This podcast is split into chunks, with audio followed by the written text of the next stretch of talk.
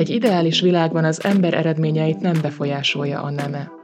Egy ideális világban a kislányok és kisfiúk találkoznak női hősökkel is, akiktől tanulnak emberségről, szakmaiságról. Ilyen példaképekkel beszélgetünk. Nőkkel, akik úttörők lettek egy korán sem ideális világban. Aztán könyvet írtak belőle. Ez a Túl a plafonon podcast a könyves magazinon. Én Sándor Anna vagyok könyvfesztiválon, hogyha egy ilyen könyvben, egy könyvbemutatót vagy főzőbemutatót tartok, egyébként az több embert ér el, meg nagyobb a hatása, meg nagyobb diplomáciai hatása is van, mint egy EU-s munkacsoportban üldögélni, és ott abban a percben ugye én képviselem Magyarországot, Lutner Zsófiát a Csili és Vanília című gasztroblog szerzőjeként ismertük meg, ám számos szakácskönyvet és gasztronómiai projektet követően ma már főzőnőként határozza meg magát. A Szorbonon szerzett diplomát, majd diplomataként dolgozott, és brüsszeli karrierjét zárta le a gasztronómiáért. Főzött bevándorlókkal és újra gondolt hagyományos roma ételeket. A 2020-as tavaszi lezárások alatt az egészségügyi dolgozók támogatásáért pedig szakácskönyvet szerkesztett 20 elismert magyar gasztronómiai szakember bevonásával. Sziasztok! Ez itt a Túl a plafonon, és itt van velem a stúdióban Mautner Zsófia. Szia! Szia, sziasztok! Te hat nyelven beszélsz, igaz ez?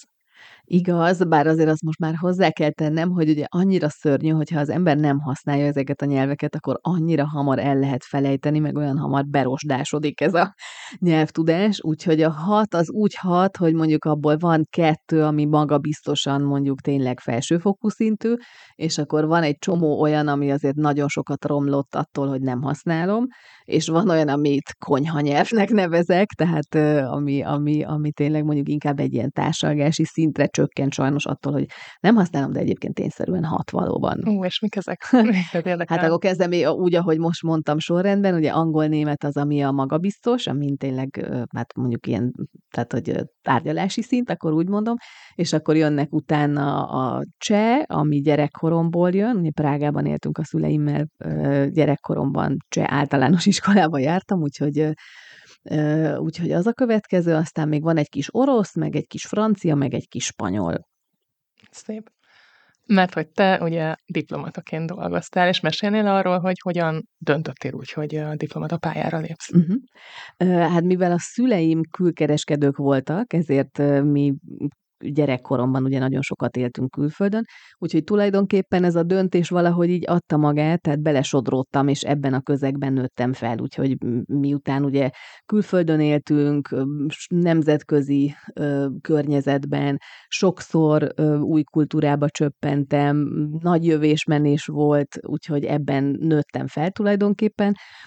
úgyhogy valahogy egyszerűen ez így adta magát, hogy ebbe az irányba induljak el. Én ezt nagyon szerettem, egyébként tetszett, ugye mindig mindig vonzott egyébként a ö, sok különböző kultúra világa, úgyhogy egyszerűen ez így adta magát, úgyhogy valahogy így a gimi után ö, egyértelmű volt a, az út, és akkor a külkerfőiskolára jártam, utána egy picit a közgázra, és utána pedig elindult ez a nemzetközi vándorlás. Erre vándoroltál, mert én Brüsszelről tudok, de akkor azok szerint több Igen, volt elő, el, előtte is volt több stáció. Összesen 13 évet éltem egyébként külföldön, szakaszokban, és mindegyik után azért a szívem utána visszahúzott, tehát azért a honvágyam valahogy mindig visszahozott. Ugye éltem öt évet Prágában gyerekkoromban, utána éltem két és fél évig Kölnben, Németországban, ilyen főiskola utáni első pályakezdő szakmai gyakorlat keretében, utána egy évig New Yorkban, utána kezdtem el tulajdonképpen a pályámat, kis pályakezdőként, lépkedtem szépen végig a szamárlétrán, annak volt a kicsúcsosodása a brüsszeli diplomataállás, az öt év volt, és akkor utána hát egy, egy ilyen vadbukfenccel landoltam a gasztronómiában. Mielőtt a bukfencbe így belevetnénk magunkat, még az érdekelne, hogy egyébként mit szerettél ebben, tehát hogy mi volt az, ami izgalmas volt a diplomata? Hát egyrészt pont az, amiben a közeg maga, amiben felnőttem, tehát hogy az, hogy sok sokféle nemzetiségű ö, emberrel kommunikálok, találkozom, dolgozom, ezeket a különböző kultúrákat, adott esetben konfliktusokat kell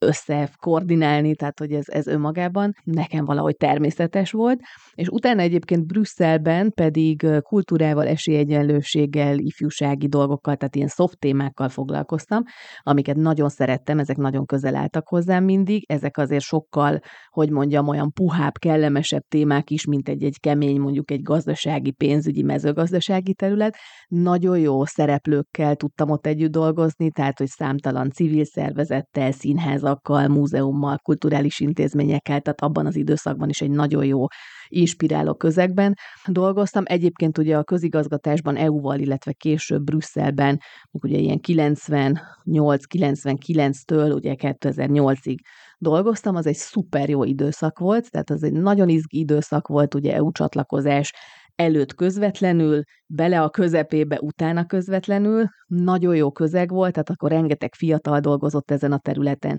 nagyon szakmai volt a munka, az EU-val tárgyaltunk folyamatosan, tehát hogy az egy nagyon dinamikus időszak volt, nagyon jó közegben, tehát én azt imádtam. Ö, nagyon szerettem a a diplomáciának ezt a kommunikációs részét, tehát ugye ez az EU-s diplomácia azért ez nem egy klasszikus diplomácia, ezt nem úgy kell elképzelni, ahogy, a, ahogy az emberek elképzelik a klasszikus diplomata munkakörét, hogy akkor fogadásról fogadásra ö, jár az ember, hanem ez egy sokkal szárazabb, sokkal ilyen bürokratikusabb diplomáciai feladat, mert itt munkacsoportokban ö, üldögéltem tulajdonképpen nagyon sokat, és ugye adott területen képviseltem Magyarország álláspontját, tehát hogy itt mindenféle programjavaslatokat, pályázatokat, szakmai, szakmai, szakmai jellegű egyeztetések, úgyhogy ez sokkal azért formálisabb, meg szárazabb, mint egy ilyen klasszikus diplomáciai munkakör, de ott is nagyon szerettem azt, hogy akkor van ennek ez a, a formális része, tehát amikor ott az ember tényleg ül a Hungary tábla felirat mögött, annak is megvan a maga varázsa, meg egyébként ezek a jó kis folyosói egyeztetések, meg sakkozások, meg kis informális lobbizások, nyilván ez az izgalmas része, meg hát ez a multikulturális színes közeg, ezt nagyon szerettem. Tudsz esetleg olyat mondani, ami mondjuk még most is látható, vagy látható volt Magyarországon, és hogy így a te munkád részeként jött létre? Hát én ugye kettő, hogy is 2003-tól 2008-ig voltam Brüsszelben. Egyébként ami ott, ami, amiben nagyon sokat dolgoztam, például az a különböző roma pályázatok, amik azért úgy hosszú távon, tehát mondjuk egy-egy ilyen brüsszeli EU-s pályázat, ugye az akár tíz évvel korábban is megszületik, ugye mire egyébként utána később abból pályázat lesz, tehát azokban sokat dolgoztam, és annak még utána itthon is láttam sokszor ugye az eredményét, meg a, meg a konkrét kis mondjuk civil szervezetek tevékenységeit, úgyhogy azt még úgy nyomon követtem utólag is, meg ami mondjuk olyan konkrétabb dolog, az például a Pécs kulturális főváros, ami most hirtelen nem jut eszembe, hogy az mikor volt Pécs kulturális, most meg nem mondom, de hogy például azzal nagyon sokat dolgoztam még annó Brüsszelben, úgyhogy az klassz volt utána látni, amikor ténylegesen ez a projekt megvalósult. Azért is kezdtem ezt a beszélgetést a nyelvekkel, mert azon gondolkodtam, hogy valahol a főzés is egy nyelv, egyfajta kommunikáció, és hogy összehoz embereket és hogy te ugye 2005-ben kezdted el írni a Chill Vanília blogot, arról már sokat meséltél, hogy ezt otthonról hozod, hogy a főzés iránti szeretetet, de hogy mi volt az a döntés, hogy akkor te most elkezdesz erről írogatni? Hát ez is egy olyan hosszabb, tehát ezek a nagy döntések azért általában nem úgy zajlanak, hogy az ember úgy elképzeli a fejében egy ilyen filmként, tudod, hogy akkor így van egy pillanat, van a pillanat, amikor így mhm. leülsz, és másnap úgy ébredsz fel, hogy akkor most elkezdem a blogot, hanem ez egy ilyen picit hosszabb folyamat volt, és hát ugye 2000 ötben vagyunk, ugye akkor kezdtem el írni a blogot még diplomataként, hobbiból egyébként, tehát hogy a szabadidőmben, 2005-ben, hogyha visszarepülsz, akkor ugye azt látod, hogy ott teljesen más digitális közegben vagyunk, tehát 2005-ben még szinte blog sem volt, tehát hogy meg a Akkoriban blog műfaj indult. indulgatott, a gastroblog nem létezett, magyar nyelvű legalábbis, abban tényleg én voltam az első, ilyen portálok, receptes portálok voltak, de gastroblog olyan, amit ma hívunk gastroblognak, nem létezett, tehát maga a digitális közeg is teljesen más volt, ugye még sehol nincs közösségi média, főleg nem abban a műfajban, meg tempóban, amiben most vagyunk, tehát hogy nagyon más a digitális közeg, nagyon más a gasztronómiai közeg, az egész gasztronómiának teljesen más a státusza, tehát azt ugye sokszor elmondtam, hogy nagyjából akkor, amikor kezdtem, akkor mondjuk ez a női lifestyle magazinok utolsó oldala, főzőcske, de okosan kategória, tehát még nagyon messze vagyunk attól, hogy a főzésnek az a mai vonzereje, amit sokan látunk, meg a divatossága, meg az éttermi boom, az séfek, mint sztárok, a főzőműsor a mainstream médiában, a főzésnek az összes kulináris, kulturális, társadalmi vonatkozásának a körbejárása, tehát ettől 2005-ben még nagyon-nagyon messze voltunk, úgyhogy egy teljesen más közegben kezdtem el egyébként az egészet írni, és a kiváltók pedig az volt, hogy miután egyébként főzéssel én már részben hobbiként otthon, részben utána autodidakta képzéssel már sokkal komolyabban is azért kvázi évtizedek óta foglalkoztam, egyszerűen eljött az a pillanat, amikor annyira sok mondani valóm keletkezett valahogy az egészről, hogy kerestem egy olyan megnyilvánulási formát, ahol ki tudom írni ezt magamból. Nem is az volt a cél, hogy megosszam másokkal, meg hogy ezt majd mások elolvassák, hanem hogy egyszerűen egy olyan felület, ahol a, azt a rengeteg mondani valót ki tudom magamból írni, és nem a barátaimra zúdítom, mert hogy van az a bizonyos lelki pillanat vagy pont, amikor nem lehet egy ilyen hobbival terhelni a saját környezetedet. És akkor elkezdtem így körbenézni, és akkor valaki mondta, hogy hát miért nem csinálsz egy blogot, mi az a blog, és akkor így, így született a csili és vanília. Egyébként annak valóban volt egy pillanata, amikor akkor az olyan volt, hogy úgy vettem egy levegőt, és akkor megnyomtam az első publish gombot, de, de maga ez az előkészítő fázis azért az egy hosszabb folyamat volt. Egyébként milyen így utólag visszanézni erre, amit elmondtad, és közben én is így végig gondoltam, meg még ami eszembe jutott, hogy mennyi ilyen kicsi hely van már, kis uh, ilyen-olyan specializálódott boltok, meg uh-huh. cukrászdák, meg tehát ilyen evős helyek, amik már ezt az új gasztró, nem tudom, reformot, vagy, vagy újjászületést képviselik, és hogy annyira nehéz is emlékezni arra, hogy milyen volt előtte. Igen. A digitalizáció előtte arra emlékszem, de hogy ez valahogy annyira szervesen jött be, Igen. de ennek Igen. aktív részese voltál. Figyelj, abszolút, ugye mindig meg megdöbbenek azon, hogy amikor így visszagondolok, hogy ez 17 év, tehát hogy ez bárhonnan is nézzük, 2005 óta 17 év telt el, ami hát iszonyatosan sok idő, tehát az majdnem 20 év, majdnem két évtized, hát az alatt egyrészt rengeteget változott tényleg ez a két dolog is, amiről beszélünk, a digitális közeg, a gasztroközeg, a nyelvezet, a szereplők, tehát hogy nagyon sokat változott, plusz ami számomra mindig nagyon meglepő, az az, hogy ez generációban is mit jelent, mert ugye azt valahogy soha nem, magadban nem realizálod, hogy akkor egyébként közben jönnek az újabb és újabb generációk, tehát a majdnem 20 év az az, hát az majdnem két generáció, ami azt jelenti, hogy ugye, hogy mondjuk én amikor elkezdtem a blogot, ahhoz képest mondjuk már azoknak a gyerekei kezdenek most főzni, akik, akik akkor mondjuk fiatal anyukaként vagy, vagy családként kezdték olvasni az én blogomat. Nagyon sok ilyen típusú visszajelzést is kapok, ezek nagyon klasszak, nagyon, egyébként nagyon döbbenetesek. Szóval, hogy nagyon sok minden változott, és de egyébként például én a saját blogomban, hogyha visszanézek egy-egy ilyen receptet vagy bejegyzést, akkor az úgy mindig megnyugtat, hogy ugyan mondjuk képileg, meg nyelvileg azért szerencsére sokat fejlődtem én is azért az elmúlt húsz évben, de egyébként úgy mondani valóban, meg tartalomban úgy vállalhatónak tartom az összes korábbi receptemet is, sőt, én magam is néha ezekhez visszanyúlok. Szóval, hogy, hogy sok minden, sok minden változott, minden változott, de azért nekem én úgy, úgy érzem, hogy legalább úgy az alapértékek, meg a nem is tudom, a saját igény szintem az úgy azért stabilan megvan. Az viszont kellett egy ilyen éles döntés, hogy ott hagyd a diplomata munkát, és ez mi volt, és nem hiányzik-e? Uh-huh. Nagyon más közeg azért a kettő. Mm, hát egyrészt ugyanúgy, mint a, ahogy az előbb beszéltük, hogy az ilyen típusú, ilyen mamut döntések, ezek soha nem, tényleg soha nem olyan látványosan születnek, ahogy úgy szerintem a többség elképzeli, hanem, és sőt, ideális esetben én azért azt vallom, hogy az ilyen döntéseknek így érdemes időt hagyni, tehát, hogy nem érdemes így csapongani, és úgy rögtön beleugrani a mélyvízbe.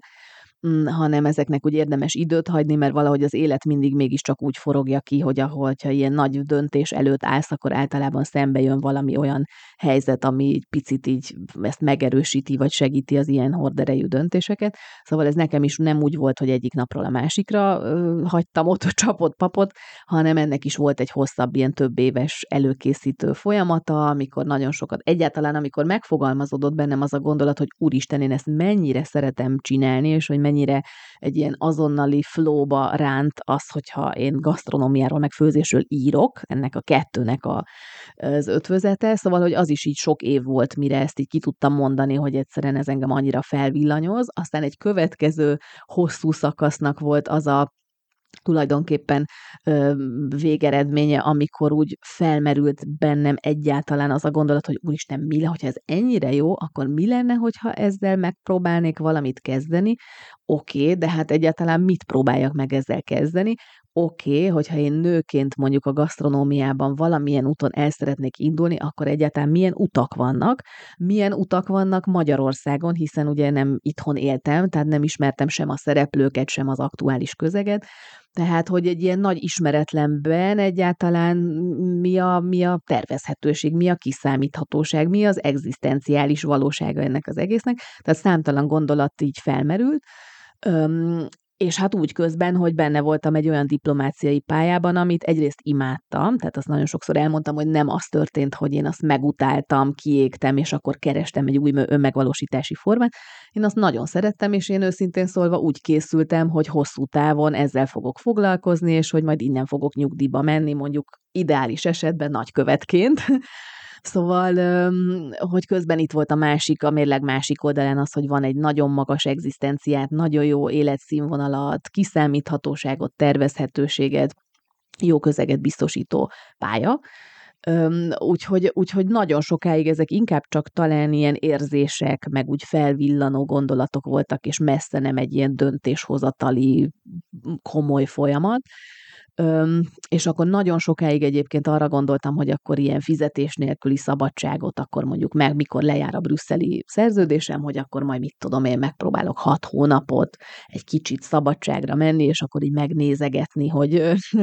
hogy egyáltalán milyen utak vannak ebben a hivatásban. Mm, és akkor, amikor visszaköltöztem Brüsszelből, akkor még egy kicsit visszamentem az EU-s területre, de egyébként ott már így nagyon egyértelmű volt nekem, hogy fejben már nem ott vagyok, tehát, hogy még úgy ott dolgozgatok, de már fejben máshol vagyok, és akkor pont azért mondom, hogy érdemes ilyenkor egy picit lassítani és bevárni, hogy az élet kiforogja magát, mert ez történt. Tehát, hogy lett egy olyan pillanat, amikor azt a közeget, ahova visszaültem, ott pont valami óriási nagy menedzsmentváltás volt, és akkor lett egy ilyen változási helyzet, ahol számomra egyértelmű volt, hogy ott én már nem fogok tovább menni, mert az már nem az én világom, és ugyanebben az időszakban keresett meg a diningguide.hu, ami akkor indult portálként, hogy van-e kedvem részt venni az elindításában főszerkesztőként, ugye az akkori tulajdonos olvasta a blogot, és nagyon, hát ezek szerint ugye fantáziát látott bennem nagyon bátran, úgyhogy ez a kettő találkozott, és amikor ez a kettő találkozott, akkor volt egyébként az a valóban egyébként ilyen mérföldkőnek számító látványos pillanat, amikor vettem egy nagy levegőt, és akkor az egészet magam mögött hagytam. De ez már történelem, mert ez tizen, nem, ez nem 17 évvel, ez, ez 2008-ban volt, de hát már ez is azért bőve, bőven egy évtizednél több utaltál rá, hogy nőként hogyan találod meg a helyedet a gasztronómiában, és ugye az is változott, hogy azért most már elég sok magyar séfet is ismerünk. Hogyan fogadtak ők maguk közé? Tehát, hogy mi volt a te, nem tudom, státuszod, uh-huh. amikor elkezdett egyre nagyobb neved lenni? Igen, ez egy na- nagyon érdekes időszak volt egyébként, meg utólag is visszagondolva, a- akkor, amikor úgy benne voltam, akkor nem volt ez ennyire egyértelmű, de azért utólag, ahogy úgy lemodellezem ezeket az időszakokat, azért elég egyértelmű, hogy az elején belecsöppentem viszonylag hamar egyébként ugye a gasztronómia krémjébe, tehát azért azokkal a séfekkel találkoztam, akik akkor voltak a, ennek az egész gasztroforradalomnak a, azért az elindítói, trend teremtők, tehát hogy ebbe a közegbe ugye Molnár B. Tamás nevét ne soha nem hagyjuk ki, hogyha erről a folyamatról beszélünk, mert azért mégiscsak ő volt az egésznek azért az kezdetekben a motorja. Szóval, hogy abba a közegbe belecsöppentem, és akkor azért az elején ők azért úgy tesztelgettek. Tehát, hogy azért az főleg utólag is, amikor azt úgy összeraktam, hogy ott azért azt, az történt, hogy azért úgy megnézegették De maguknak. Ez, ez nyilvánult hát meg ez abban nyilvánult meg, hogy ilyen éttermi, éttermi öm, teszteket, akkor, akkor volt valamelyik kiadvány, amin a Tamásék dolgoztak, ilyen kalauz, és akkor ugye ilyen anonim tesztek, tesztelők járkáltak az étterem, és akkor engem szépen, ezt tényleg csak úgy utólag raktam én is össze, szépen mindig beosztottak valaki séf, vagy olyan tapasztaltabb gasztroszakember mellé, és akkor úgy tesztelgették, hogy akkor ez a nő ez tényleg ért hozzá, vagy csak irogat róla, de aztán szerencsére elég hamar azért az úgy egyértelmű volt, én úgy gondolom számukra is, hogy van valós tudás, meg tapasztalat mögötte, úgyhogy, úgyhogy az elég, én úgy éreztem, hogy ott nagyon hamar befogadtak. Egyébként vannak olyan séfek, akiket ajánlasz követni? Tehát mi a férjemmel a Massimo Botturát szoktuk néha. Igen, nézni, igen. De... Hát figyelj, rengeteg, tehát a hazaiak közül is nagyon-nagyon sok olyan séf van, akiket én nagyon kedvelek és nagyra tartok, úgyhogy most nem tudom, hogy jó párat, pár, na, sokat tudnék sorolni, nehogy valaki megsértődjön, de hát mondjuk akik nekem ugye az állandó nagy ikonjaim, az a Pesti István, ugye ő a Platán, Tatai Platánnak a séfje, meg előtte ugye itthon, uh, itthon is, Budapesten is sokat dolgozott, én ott nagyon nagyra, nagyra tartom, tartom, nagyon szeretem a főztjét, természetesen Szél Tamás, ugye, aki azért egy ilyen biztos pont, az ő főztjét is nagyon szeretem, a Tóth Szilárd, aki ugye a Szolt Budapestnek, a Michelin csillagos Szolt Budapestnek a séfje, hát nekem azért egy ilyen fine dining, modern, modern kortás magyar konyhában számomra azért ő az etalon, mert ő azon kevesek egyike, aki ezt a műfajt, ami egy nehéz műfaj egyébként, úgy tudja képviselni, hogy az egyszerre kortárs, korszerű, modern és valós tartalma van, és konyhailag, meg ízben is maximálisan a topon van. Tehát ugye ebben a fine dining műfajban, ami hát erről ugye sokszor van így szakmában is azért vita, hogy ennek most leáldozóban van az időszaka, vagy van-e még ennek relevanciája abban a formájában, ahogy ezt mondjuk ismertük egyáltalán a luxus étteremnek, milyen létjogosultsága van, azon belül a műfajoknak milyen létjogosultsága van, szóval erről azért mindig zajlik Ezek egy szakmai vita. Ezek társadalmi kritikák, meg nem tudom, klímaváltozás, meg ilyesmi, vagy más? Sok, tehát konyha, kony, konyha, tehát kulináris jellegű eszmecserei is, fogyasztói is, igen, igen, nyilván mondjuk egy ilyen időszakban, amikor mindenféle válságok ö, követik egymást, akkor egyáltalán a luxus világa ö, is megkérdőjeleződik, meg kulinárisan is, tehát hogy nagyon sokan ugye azt mondják, hogy ez egy túlhaladott műfaj, és sokkal inkább a sallangmentesebb, egyszerűbb dolgok felé ö, fenntarthatóság felé ö, mennek ugye a dolgok. Szóval, hogy ebben a műfajban mindegy, ez nekem, nekem is egy ilyen ambivalens kapcsolatom van a fine dining tehát akkor nagyon szeretem egyébként, hogyha tényleg valami olyat ad, ami vagy intellektuálisan, vagy kulinárisan valami olyan átütő élmény, amit, ami tényleg megszólít, de ez nagyon ritkán fordul elő és, és akkor például a Tóth Szilárd a Szoltban pont azt tudja szerintem, hogy annyira megszólít, meg annyira az érzelmekre is hat, meg az ízlelő bimbókra is, meg a szívre is, tehát hogy egy olyan nagyon jó, erős mix van benne, ami miatt számomra ő az egyik top ebben a műfajban. De hát nagyon sok sokszor, sok fiatal séf is van, Ádám Csabi, aki az olimpia séfje volt, aki most oktat, meg egyéb projektekben van, ő is nagyon közel áll a szívemhez. Aztán vannak a nem tudom, a fene gyerekek, mint a Huszár Krisztián, akik teljesen őrültek. szóval nagyon, nagyon sok, nagyon sok különböző séf van, akiket kedvelek, meg nagyon nagyra tartok. Na hát akkor, kedves hallgatók, lehet válogatni. Igen. 2012-ben a Frankfurti Nemzetközi Könyvvásáron egy főzősót tartottál, és itt uh, mire koncentráltál? Tehát mi volt számodra fontos, hogy mit akartál megmutatni ezen a helyen? Mm, az a Frankfurti könyvvásár volt azt hiszem az első olyan nagy nemzetközi szereplés, ahol a magyar konyhát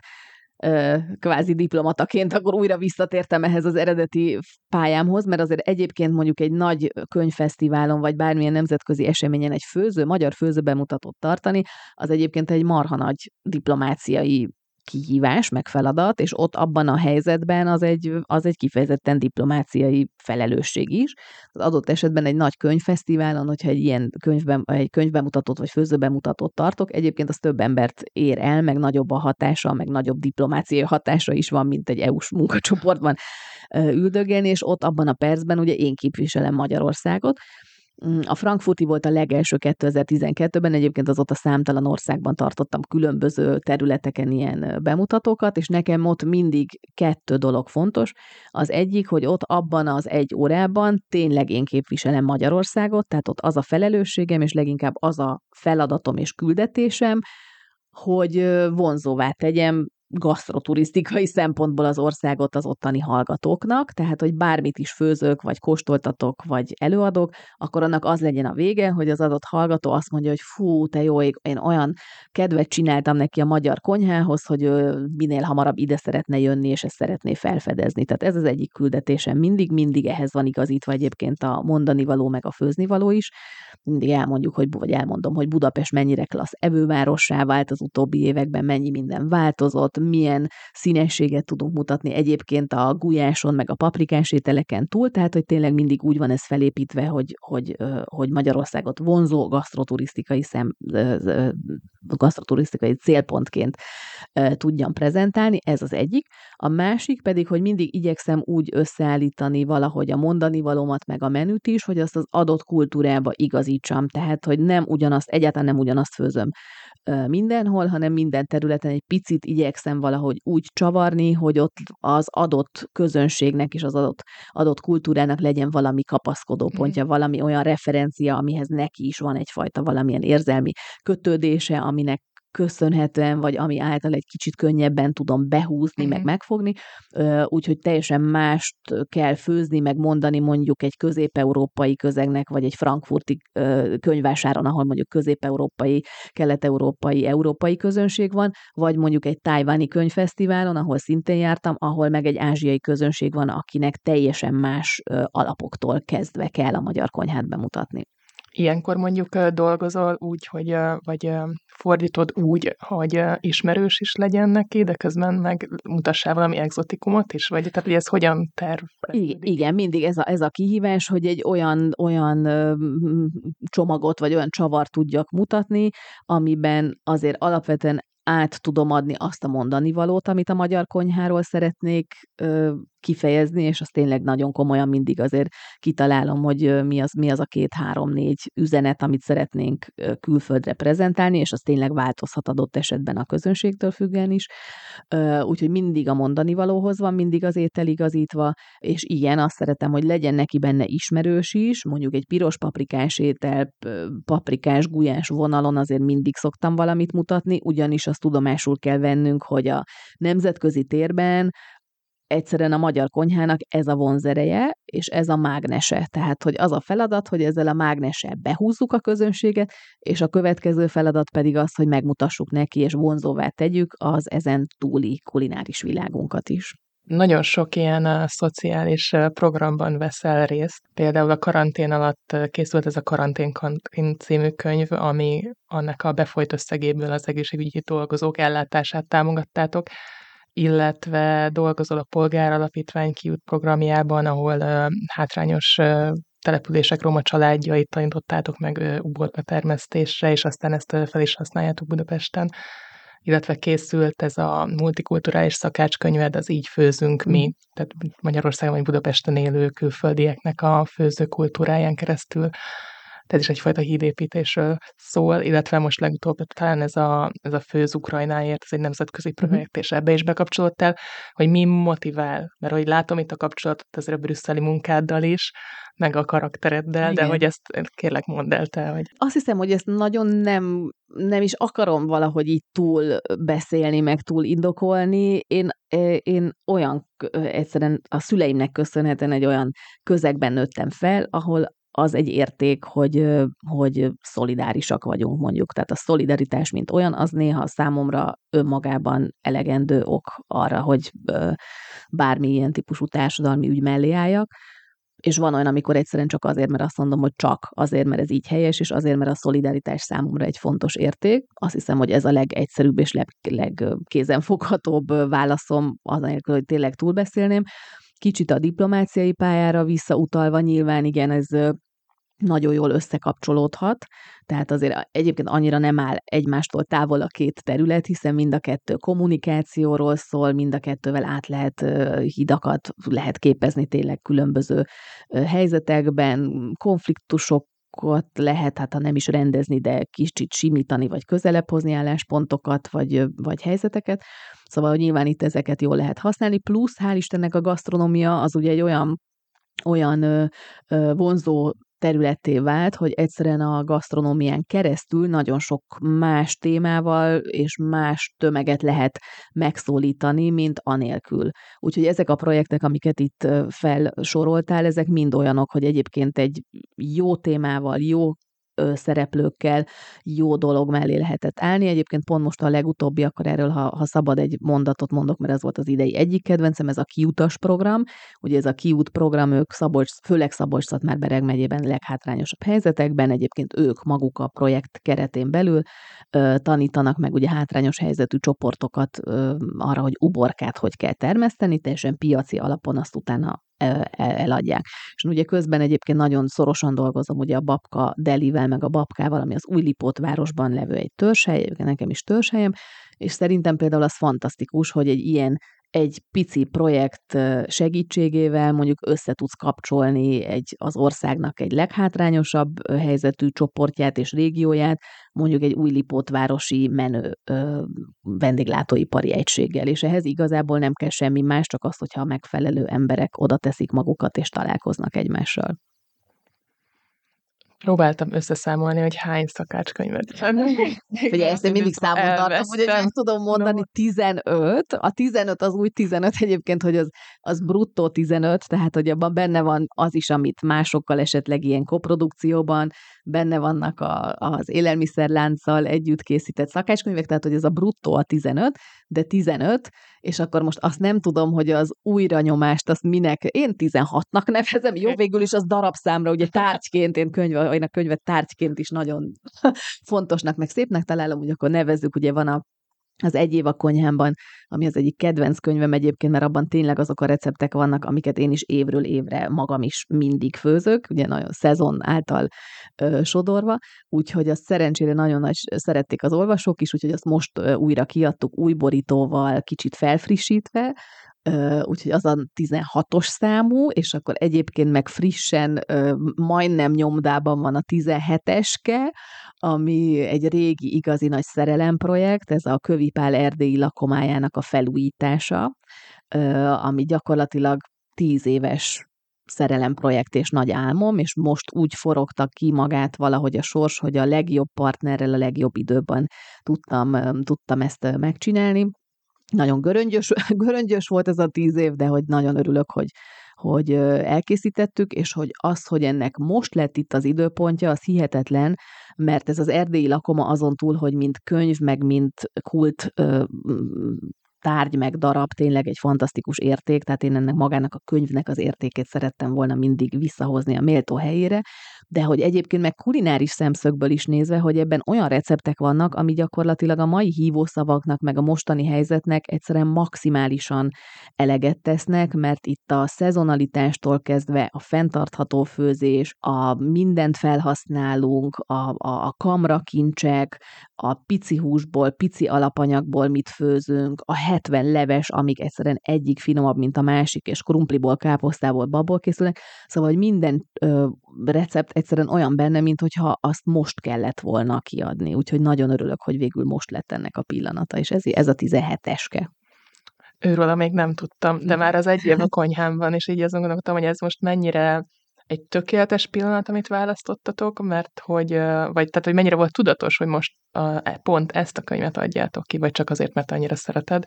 mert hogy tényleg itt a, a mm, gazdasági krízis, klímaváltozás is, amiatt a fenntarthatóság, a drágulási folyamatok, meg mindent, tehát annyira egyáltalán az, hogy visszataláljunk abba a sokkal, nem tudom, organikusabb, természetesebb életritmusba, hogy abból főzünk, ami szezonális, Tehát, hogy itt mi, mi van a háttérben az új kiadás? Figyelj, az új kiadás nagyon egyszerű a válasz, elfogyott a könyv, és most ez és, szeret, és szeretik nagyon, igen, úgyhogy, a, úgyhogy ez, a, ez a praktikus válaszom, hogy elfogyott a könyv utolsó darabig, és ezért, ezért van most az újranyomása. De egyébként pedig tényleg azért áll nekem is a szívemhez nagyon közel, mert hogy abszolút követi az évszakritmusát, és egyébként ez a szezonális főzés, hát ami egy ilyen abszolút elcsépelt közhely most már, tehát hogy ez, a, ez ebből indulunk ki, hogy szezonálisan főzünk természetesen, de hogy valahogy mégis arra a kihívásra, ami most a következő hónapokban vár ránk, ami teljesen egyértelmű, és, és hát engem is nagyon sokat kérdeznek mostanában, szinte minden interjú erről szól, hogy akkor hogyan lehet mégis közelebb, vagy visszatalálni ahhoz a tudatosabb, gazdaságosabb főzéshez, ami, amivel szemben állunk, és ami abszolút az én hétköznapjaimat is természetesen foglalkoztatja, ugyanúgy, mint másét. Szóval hogy egyébként ez a könyv erre szerintem olyan szempontból jó választat, hogy tényleg ugye szinte hónapról hónapra sodor a, a szezonnal, remélem, és azt gondolom, hogy vannak benne arra is példák, hogy egyébként hogyan lehet egy jól felszerelt kamrával akár kicsit izgalmasabb, exotikusabb dolgokat is úgy becsempészni a hétköznapjainkba, hogy az közben nem csiliárdokba kerül. Úgyhogy én nagy híve vagyok a jól felszerelt kamrának, amiben, a, amiben jó kis ázsiai, meg közel-keleti szószok, meg mindenféle tartós dolgok vannak, mert ugyanis ezekhez tényleg pár száz forintért gyakorlatilag azért fillérekért hozzá lehet jutni, tehát hogy erre nem mondhatjuk azt, hogy ez egy külön, egy luxus dolog lenne, és hogyha azok ott vannak a kamrában, és van néhány jó kis alap darabod a kamrában, akkor tényleg az van, hogy egyébként kimész a piacra, vagy hogyha olyan szerencsés vagy, hogy akár saját kerted van, vagy mondjuk olyan vidéki rokonok, vagy ismerősök, akiktől megy a cserebere biznisz, és hozzájutsz a jó minőségű zöldségekhez, vagy hát tényleg piacozol, akkor gyakorlatilag azokból a szezonális, legolcsóbb zöldségekből, aminek éppen azon a szombaton van mondjuk szezonja, és akkor körülnézel a kamrádban, és mindig éppen adott hangulattól, meg nem tudom, a csillagállásától függően tudsz elindulni bármilyen irányba, hogy most abból egy hagyományos magyaros kaja lesz éppen, vagy egy olasz, vagy mediterrán, vagy ázsiai, vagy közelkeleti. Szóval, hogy ebben a, ebben a kamra az nagyon sokat segít, és remélem, hogy ebben a könyvben is sok-sok ötlet van arra, hogy hogyan lehet ezt a, ezeket a hétköznapi főzéseket feldobni. Amikor a saját szakácskönyveidet írod, akkor tehát ennek mi a folyamata, hogyan választott ki a recepteket, és mennyire számít itt mondjuk egy ilyen ihlet, egy író ihlet, mert hogy ezért, azért ez egészen más, mint a, az irodalom, de közben meg, hogyha a gasztronyelvet figyeli az ember, azért rengeteg szinesztéziát, meg uh-huh. forrát használ. Hát a legnagyobb kihívás, az mi általában egyébként ilyen sok évre előre vannak könyvterveim, tehát hogy azért most is van így a csőben még további legalább hát legalább három, négy, öt könyv, aztán, hogy ezekre mindig mikor kerül sor, azt nem tudom, hogy a falusi szakácskönyvemet, amit kb. öt éve írok folyamatosan, csak annak is el kell még jönnie majd a pillanatának, éppen azért egyébként, mert az egy másfajta elmélyültséget, meg másfajta nyelvezetet is igényel, mert az egy nyilván nagyon személyes könyv lesz, úgyhogy ahhoz, ahhoz, ahhoz kell egy másfajta ritmus, mm, de hogy a legnagyobb kihívás az az első fázis, ami az, hogy mi az, ami nem kerül végül bele a szakácskönyvbe, mert hogy mindig azon, hogy felírom, általában azzal indul egyébként, hogy születik egy lista, ahol felírom azokat a recepteket, amiket szeretnék abban az adott könyvben megosztani. Nyilván ugye van valamilyen vezérfonala az egésznek, vagy tematikája, amihez igyez, igyekszem magam tartani, de hogy alapvetően egyébként mindig az a motiváció, hogy azokat a recepteket szeretném, akarom én megosztani, amikről azt szeretném, hogy azokat minél többen készítsék el, mert annyira jók. Tehát, hogy azért azok a receptek kerülnek mindig bele, amiket szeretnék az olvasókkal megosztani meg szeretném, hogyha elkészítenék. Szóval, hogy az első fázis az mindig ez, hogy akkor mi az, ami nem kerül végül bele, és hogy egyszerűen racionalizálni kell, hogy mondjuk maximum ilyen 70-75 recept az, ami ugye reális egy szakácskönyvben, az erdélyi lakomában 400 van, tehát ezzel kb. el is mondtam ugye a kihívásokat, és akkor utána szépen azt, azt igyekszem ugye összeszerkeszteni, tematizálni, nyilván egy szakácskönyvben egy egészséges egyensúlyt kell teremteni mindenféle szempont alapján, hogy akkor most nem tudom a vizuális részt is, a fotókat, akkor, hogy a húsos, zöldséges, desszertes, bonyolultabb, egyszerűbb villámrecept és kicsit időigényesebb recept, tehát hogy igyekszem abból egy olyan ö, normális egyensúlyban levő tartalmat ö, körvonalazni, ami majd utána a fogyasztó számára egy használható szakácskönyv lesz. Tehát ugye én, én ugye nem ilyen coffee table bukokat, meg nem, nem tudom, miket csinálok, hanem én, én olyan szakácskönyveket szeretek írni, amit utána a konyhában forgatnak, és tényleg főznek belőle. Szóval, hogy akkor, amikor összeáll ez a könyv, akkor következik ugye az írás része, mm, aminek van egy olyan receptesztelési fázisa, ami egy hosszadalmasabb dolog, ugye részben olyanok, amiket az év során mondjuk egyébként már elkészítettem, és akkor azt újra tesztelem, hogy precízebben, hogy úgy legyen a szakácskönyvben, van, amit közben találok ki, és úgy ö, ö, tesztelem. És hát miután majdnem minden szakácskönyvben vannak azért ilyen kis személyes kis színesek is hozzá, az mondjuk utána egy olyan írói, alkotói fázis, amikor szintén egy picit tényleg úgy, az, az egy írói feladat, tehát hogyha olyan kis történetek vannak benne, akkor az egy bezárkózós írói feladat, egyébként azt is nagyon szeretem, és hát maga egyébként a recept írás, az, az egy mechanikusabb, tehát hogy az egy szárazabb, mechanikusabb dolog, de nagyon nehéz, tehát egyébként annak is van egy elég szigorú nemzetközi protokollja, hogy hogyan írunk receptet, és nagyon kevesen tudnak egyébként jó receptet írni, mert ahhoz is megfelelő nyelvezet, precizitás, a, a, az olvasó fejébe való belehelyezkedés kell, mert hogy az a feladatom, hogy minden recept úgy legyen megírva, hogy aki adott esetben nem egy rutinos szakács, és mondjuk adott esetben életében először fogja azt az ételt elkészíteni, akkor neki is egyértelmű legyen minden lépésről lépésre, és az az étel úgy sikerüljön. Szóval elég összetett egy ilyen szakácskönyvírás. És hogyan lesz a tiéd egy recept? Tehát, hogy gondolom vannak saját ötleteid is, vagy máshonnan inspirálódsz, és akkor mi a folyamat? Uh-huh. Ugye nincs olyan, hogy saját recept, tehát hogy az receptek, recept kitalálásban nincs új a fő nap, nap alatt, vagyis, vagyis van, de az, az a legritkább, amikor, amikor úgy egy olyan recept alakul ki, ami tényleg egyedi, és még soha senki más nem, nem készítette, de szerintem ez nem is szempont, tehát hogy nekem más könyveknél is az a szempontom, meg a saját receptjeimnél is, hogy egyrészt csinálj hozzá kedvet, tehát hogy az tényleg olyan legyen, hogy így azonnal meg akart kóstolni. Másrészt, hogy legyen egy valami fajta kontextusba rakva az egész, tehát egyszerűen legyen indokolt, hogy miért azt a receptet, miért olyan formában készítem, miért szeretném meggyőzni a kedves olvasót, hogy azt készítse el, tehát nekem maga a kontextus az igazából sokkal, a kontextus meg a az, az, az indok meg a relevancia az, az, az, az sokkal fontosabb. És egyébként én például ugye nagy szakácskönyvrajongó vagyok, tehát nekem is van egy ilyen elképesztő, már nem tudom, nem merem megszámolni, hogy hány darabból álló szakácskönyv könyvtáram, de gyakorlatilag az egész lakás egy szakácskönyvtár, mondhatjuk. Szóval, hogy, és ennek ellenére egyébként veszek még mindig szakácskönyveket, tehát egyáltalán nem tiltottam le magam, mert hogy mindig azzal indoklom, hogy... Összehasonlíthatjátok a Dragománnéval, mert ő mondja, hogy ő sem tudja letiltani magát. Hát nem, de én már nem is akarom, tehát, hogy, tehát én az, e, a, a, a kezdetekben még így próbáltam ezt így erőszakkal letiltani, hogy nem szabad, nem. aztán rájöttem, hogy nem, tehát hogy ez nekem tök fontos, szakma, a munkámnak, a, a munkámnak is a része imádom, tehát hogy ez egy olyan luxus, amit így nem tiltok le, de nagyon szigorú szűrőm van, hogy mi, mi az a szakácskönyv, amit, amit megveszek, és a szűrő az pedig az, hogyha végiglapozok egy könyvet, akkor legalább egy olyan receptnek kell benne lennie, amit még nem láttam sehol. Ez az egyik szűrő, a másik pedig egyébként, hogyha megszólít akár a nyelvezetével, akár a képi világával, akár valami olyan témáról szóló, mondjuk szakmai könyv, nagyon szeretem az ilyen egy témáról, mit tudom én, tudod, a csont, a zsír, a liszt, a só, tehát hogy egy-egy témáról szóló ilyen hosszabb tanulmányokat. Nagyon szeretem az ilyen irodalmi jellegű szakácskönyveket, tehát ami mondjuk a Dragomán könyvért rajongok, hát egyszerűen imádom minden sorát. Ugye egyébként pont amikor volt a könyv bemutatója, akkor azt volt alkalmam online, akkor ugye Covid alatt voltunk, úgyhogy a könyv egyik könyv bemutatóját tudtam hát beszélgetni vele ez alkalommal, és egyszerűen szakadtam a röhögéstől, tehát imádom, amúgy is ismerjük egymást személyesen. Pont Tájvanon voltunk egyébként a Tájvani Könyvfesztiválon együtt, ahol, ahol ettem is vele, hát az is egy élmény, szóval én őt egyszerűen imádom úgy, ahogy van a könyveivel, meg a, meg a főzési kattanásaival együtt, szóval az ilyen típusú gasztroszakácskönyveket, meg irodalmi jellegű szakácskönyveket is szeretem, egyébként ezeket leginkább, tehát hogy minél több a szöveg, és minél kevesebb a fotó, annál közelebb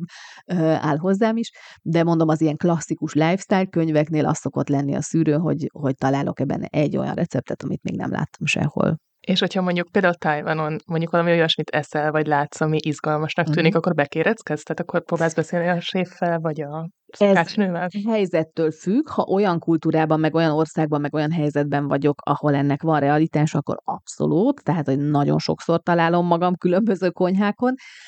hogyha nem, tehát hogyha mit tudom én, olyan országban, ahol vagy, vagy nagy hely, vagy nem tudom, nyelvi probléma van, akkor, akkor mondjuk nem biztos, de, de például ugye nagyon sokszor úgy utazom, hogy helyi háziasszonyokat próbálok felkutatni, akiknél bekönyörgöm magam a piaci rutinjukba, vagy a saját konyhájukba, ott nincs nyelvi akadály sem megjegyzem, mert egy háziasszony az mindenhol háziasszony, és ugyanúgy piacozik, meg ugyanúgy főz, mint, mint bárki más, tehát ott nincs ilyen nyelvi akadály, mm, úgyhogy persze igyekszem mindenhol minél inkább be, bekukkantani a lábasokba. Fel tudsz idézni egy ilyen nagy piac élményt? Fú, hát figyelj, én ö, teljes piac őrült vagyok. Figyelj, hát én a világ nem tudom melyik az egyik, az isztambuli piac, mondjuk az biztos, hogy egy ilyen nagy kedvenc, tehát hogy azt annak egyszerűen imádom ezt az elképesztő harsogó frissességét, ahogy ott ezeket a zöld zöldségeket, meg halakat locsolják, meg imádják, meg gyönyörűen prezentálják, tehát mondjuk az isztambuli piac az egy ilyen nagy, nagyon nagy, nagyon nagy élmény. Mm, de én, figyelj, én, én itthon, tehát, hogy én a legkisebb falusi piacra elmegyek, biztos, hogy ott is találok valami érdekességet, vagy olyan nénit, akivel szóba elegyedek, vagy akitől kapok egy olyan családi receptet, amit utána ö, kipróbálok, vagy, vagy, vagy utána nézek, vagy az behúz annyira, hogy elkezdek utána kutatni, szóval, hogy ne, egyszerűen ezt annyira szeretem a mai napig, meg olyan erős a kíváncsiságom, hogy én mindenben találok mindig új dolgot, amit, ami, aminek utána megyek, és elmélyedek, és tanulni akarok róla, szóval, hogy nem tudsz nekem mondani olyan piacot, vagy olyan helyzetet, ahol ne találnék valami érdekességet. Köszönöm szépen. Lassan a beszélgetés végéhez érünk. A, minden vendégemtől van öt kérdés, amit meg szoktam Na, kérdezni. Kedvenc, a figyelj, kedvenc műfajom, én ezekben nagyon rossz vagyok, mert olyan nehezen tudok ilyen hirtelen, spontán, kreatív dolgokra reagálni. Mindig sokkal jobbak jutnak eszembe, de azért mondjuk neki. Van olyan női példaképed, aki nagyban hatott a munkásságodra? Hát, hogyha nem a főzésben, akkor mindig az anyukámat mondom, mert nekem számomra ő egy nagyon erőteljes kapaszkodó, meg így az életemben egy nagy példakép. Ha főzésben, akkor egyébként én nagy Nigella rajongó vagyok, tehát azért egyrészt az ő könyve volt a How to Eat, ami a régi könyv, első régi könyve, ami az első olyan szakácskönyv volt, ahol ahol számomra az egyértelművé vált, hogy mondjuk az főzésről, gasztronómiáról írni is lehet olyan szépen, meg úgy, hogy az egy olyan fajta vonzerőt jelent, hogy az írás és a gasztronómia össze, tehát az írás és a gasztronómia ötvözete is micsoda értéket jelent, meg hát imádom azt, ahogyan, ahogyan bevállalja azt, hogy imád enni és élni, tehát, hogy akár mondjuk őt, akkor legyen, legyen Nigella. Mit teszel, ha elakadsz egy élethelyzetben? Akkor ö, csöndet választok, tehát hogyha bármilyen helyzet van, akkor számomra a csend az valahogy mindig egy ilyen nagyon-nagyon fontos, tehát csend a lelke mindennek, és hál' Istennek van ehhez egy nagyon jó kis helyszínem, mert ugye a Kumadarasi régi nagyszülői ház, amit mi megtartottunk, és ahova én nagyon sokat járok, az erre abszolút alkalmas, úgyhogy ott, hogyha valami olyan van, akkor én oda le, levonulok, egyébként ezt nagyon tudatosan ö, próbálom is beiktatni egyszerűen az életembe, hogy valahogy így ritmusban ö, jó legyen, és akkor a pesti pörgés után, amikor csak tudom, legyen mondjuk két nap ilyen teljes lelassulás, és ott nagyon tudatosan, nagyon sokszor direkt azért megyek egyedül, hogy ott legyen ez a fajta csend, ami, egy, ami nem csak verbális csendet jelent, hanem mentális csendet is, amikor egyszerűen van az embernek ideje egy kicsit úgy lehiggadni, kiengedni az összes körítést a fejéből, és akkor egy picit friss helyet csinálni az értelmes, normális gondolatoknak. Ha egy valamit megváltoztathatnál a világban, mi lenne az? Hát most nagyon sok mindent megváltoztatnék a világban, ami azt illeti. Mm, hát, hát biztos, hogy valahogy ez az egymás, a, a, a, a, a sokszínűség, meg a tolerancia, meg a szolidaritás újra nem is tudom, visszatérése, vagy annak a, annak a mint fontos értékként való elfogadása, ez, ez, ezért tennék, teszek. Mit üzensz az 50 évvel később élő magyar nőknek? Várjál, 50 évvel később, az, az mikor le? 72. Úristen, 2007-72, hát 50 év múlva mi már ugye sajnos nem, fog, nem fogunk, hát bár még, mit tudom én, még akár lett 50. Ja, én ugyanazt üzenem az 50 évvel később élő nőknek, mint a mai nőknek, hogy mindenki találja meg a saját útját, az bármilyen göröngyös, annak nyugodtan, bátran menjen neki, mert a végeredmény mindenért kárpotolni fog. Bármilyen nehéz, bármilyen göröngyös megéri. És végül mi volt a legutóbbi nagy olvasmányélményed? Több volt. Egyébként nem mondhatok szakácskönyvet? Persze. Jó, akkor most mondok szakácskönyvet, úgyhogy egy angol nyelvű, még sajnos nincs magyarul, Olja Herkules nevű uh, ukrán származású londoni szakácsnő könyve. Éppen a napokban készítettem róla egyébként egy ilyen összefoglaló írást. Ő egy fantasztikus csaj. Nyilván az, hogy ukrán származású azért az az utóbbi időben ugye adott hozzá egy plusz réteget,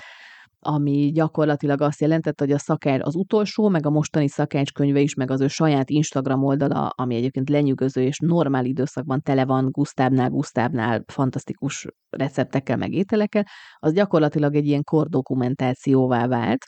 Úgyhogy nagyon érdekes azt látni, hogy akár mondjuk egy ilyen gasztronómiai szakember hogyan tud egyik napról a másikra teljesen mást jelenteni, meg szimbolizálni, és az ő könyvei pedig a szakácskönyv műfajában egyszerűen annyira műfajteremtőek, mert annyira személyesek, annyira igaziak, és annyira sok női erő van bennük, hogy én azt gondolom, hogy nagyon-nagyon vágyom rá, hogy egyszer majd valaki itthon ilyen könyvet csináljon, leginkább én majd egyszer, de ez akkora nagy munka, meg akkora olyan fajta személyes elkötelezettséget is jelent, ami, ami, ami egy nagy kihívás. Hát akkor azt kívánom, hogy ezt találd meg magadban az időt is, az energiát is, meg az ihletet is hozzá, és nagyon szépen köszönöm, hogy Köszönöm a meghívást én is, nagyon köszönöm.